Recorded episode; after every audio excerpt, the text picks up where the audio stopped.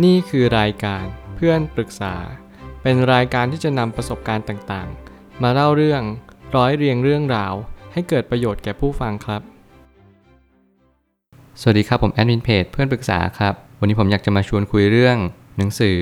Learn to Earn A Beginner's Guide to the Basics of Investing and Business ของ Peter Lynch and John Rothschild หนังสือเล่มนี้เป็นหนังสือเล่มที่ 3 ของ Peter Lynch และผมเชื่อว่าหนังสือเล่มนี้ จะช่วยให้คนที่เริ่มต้นการเรียนรู้ของการหารายได้อย่างมีประสิทธิภาพ หลายคนอาจจะไม่รู้ว่าการจะหารายได้อย่างมีประสิทธิภาพนั้น จะทำได้อย่างไร แต่หนังสือเล่มนี้ก็จะสามารถบอกได้อย่างชัดเจนเลยว่า เราต้องเริ่มหารายได้จากวัยไหน หรือว่าต้องเริ่มต้นจากจุดไหน เป็นสิ่งที่สำคัญ บางครั้งเนี่ยการที่เราเติบโตขึ้นไป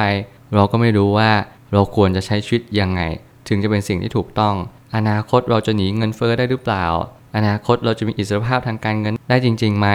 อะไรแบบนี้เป็นต้น สิ่งเหล่านี้เราก็จะมีคำถามมากมาย หลายคนยังอยู่ในวัยเรียน หลายคนยังอยู่ในวัยทำงานแล้วเพิ่งจบเรียนมา ผมเลยมีความรู้สึกว่าหนังสือเล่มนี้อาจจะจำเป็นสำหรับคนที่จะต้องเรียนรู้ใน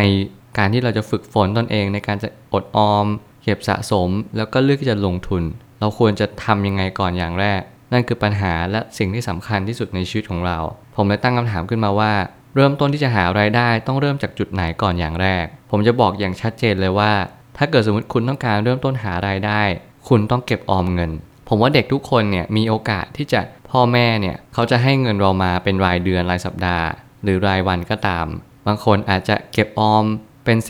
10% 20%ก็แล้วแต่คน แต่สิ่งที่สำคัญที่สุดรายได้หลัก หรือรายได้ของเราตั้งแต่เด็กยันโตเลยก็คือ การอดออมเงินหรือการเก็บออม สิ่งเหล่านี้เป็นสิ่งที่สำคัญมาก เพราะว่าจะมีคนหลายคนที่จะเพิกเฉยตรงจุดนี้ไป แล้วก็มักจะมองว่าการออมเงินเนี่ยนะ เป็นรายได้ ซึ่งก็ได้บอกและเน้นย้ำว่า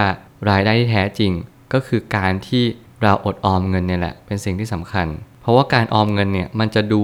ได้ในระยะยาวเลยว่า เราสามารถที่จะจัดการเงินนี้อย่างมีประสิทธิภาพหรือเปล่า แล้วเวลาเราออมเงินไปแล้ว เราเอาเงินนี้ไปใช้หรือเปล่า หรือเราเก็บไว้ลงทุน หรือเราทำสิ่งต่างๆ ให้มันดียิ่งขึ้นกว่าเดิม สิ่งเหล่านี้ก็เป็นตัวชี้วัดที่สำคัญและดีเช่นเดียวกันวัยเด็กเป็นวัยที่ตัดสินวัยกลางคนอย่างหลีกเลี่ยงไม่ได้ หนังสือเล่มนี้ก็ได้เน้นย้ำวัยเด็กเป็นวัยที่สำคัญที่สุด เพราะว่าคุณจะต้องเก็บออมตั้งแต่เด็ก ถ้าเกิดสมมติคุณเก็บออมไม่เป็น ในอนาคตคุณออมเงินไม่ได้แน่ ๆ เพราะว่าในอนาคตเนี่ยคุณก็จะมีเหตุที่ต้องใช้จ่าย มีสิ่งที่ต้องรับผิดชอบ แถมยังมีภาระเพิ่มมากขึ้นอีก คุณจำเป็นต้องเรียนรู้ในการเก็บออมเงินให้เร็วที่สุดเท่าที่ทำได้ นั่นคือรายได้ทางแรก และผมเชื่อว่าสิ่งที่เราจะมีรายได้ต่อมาคืองานประจำการลงทุน ไม่ว่าจะเป็นให้เงินทำงาน หรือว่าตัวเราไปทำงาน สิ่งต่างๆ เหล่านี้จะเป็นตัวชี้วัดว่า เราจะมีรายได้กี่ทางก็ขึ้นอยู่กับเรา แต่สิ่งที่สำคัญเราจะต้องเรียนรู้ที่จะบริหารเงินให้เป็น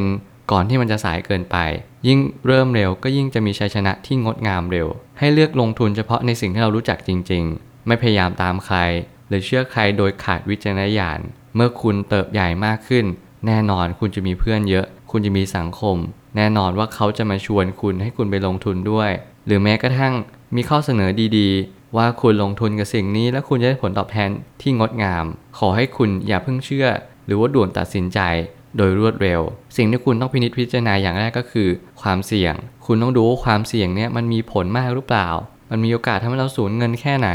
หรือว่าคุณกำลังลงทุนในสิ่งที่คุณรู้จักจริง ๆ หรือเปล่า สิ่งเหล่านี้มันมาเป็นตัวชี้วัดว่า เราจะต้องเรียนรู้ในการจัดการ ปัจจัยเสี่ยงให้ได้มากที่สุด ไม่ใช่ว่าเราไปมองถึงผลกำไร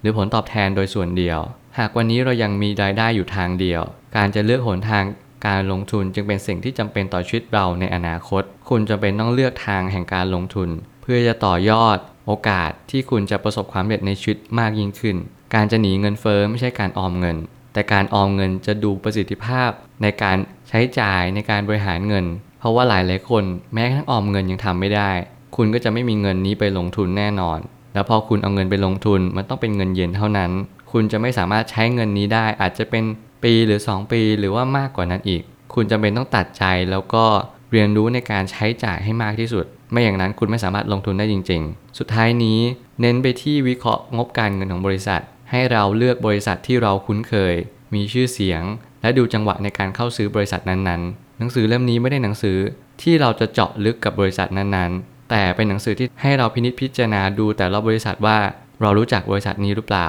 อย่างบริษัทที่เราเคยได้ยิน ถ้าเกิดสมมุติเป็นเกี่ยวกับโภคภัณฑ์ เป็นเกี่ยวกับสินค้าบริการ หรือว่าบริษัทค้าปลีก เราจะรู้ได้ยังไงว่า สิ่งเหล่านั้นเราจะรู้จักมันจริง ๆ แน่นอนเรากำลังใช้ผลิตภัณฑ์นี้ แต่เราไม่เคยเห็นบริษัทเลย เราไม่เคยรู้เลยว่าสิ่งที่เราใช้เนี่ยเขามีหน้าตาหรือว่ามีรายได้เป็นยังไง สิ่งที่คุณต้องทำก็คือ เรียนรู้จะรู้จักบริษัทนั้นจริง ๆ ที่เราใช้สินค้าหรือบริการนั้นๆ เพื่อที่จะป้องกันความเสี่ยงด้วยว่า เรารู้จักบริษัทนั้นอย่างท่องแท้หรือเปล่า ลองสังเกตดูว่าคนเขาใช้ผลิตภัณฑ์นี้บ่อยกันมากน้อยแค่ไหน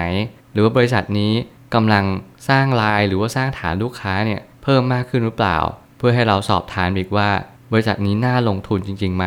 โดยการสังเกตสิ่งภายนอกก่อน อาจจะไม่ต้องดูงบการเงินทั้งหมด แต่เราดูชื่อเสียงของเขาอิมเมจของเขาสิ่งเหล่านี้มันจะช่วยได้บ้าง แล้วอาจจะช่วยได้มากกว่าการที่เรา ไม่รู้จักกับมันเลย ผมเชื่อว่าทุกปัญหาย่อมมีทางออกเสมอ ขอบคุณครับ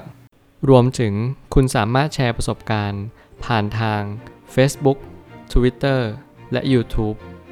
และอย่าลืมติด Hashtag เพื่อนปรึกษาหรือ f r ร e n d t a l k a ด้วยนะครับ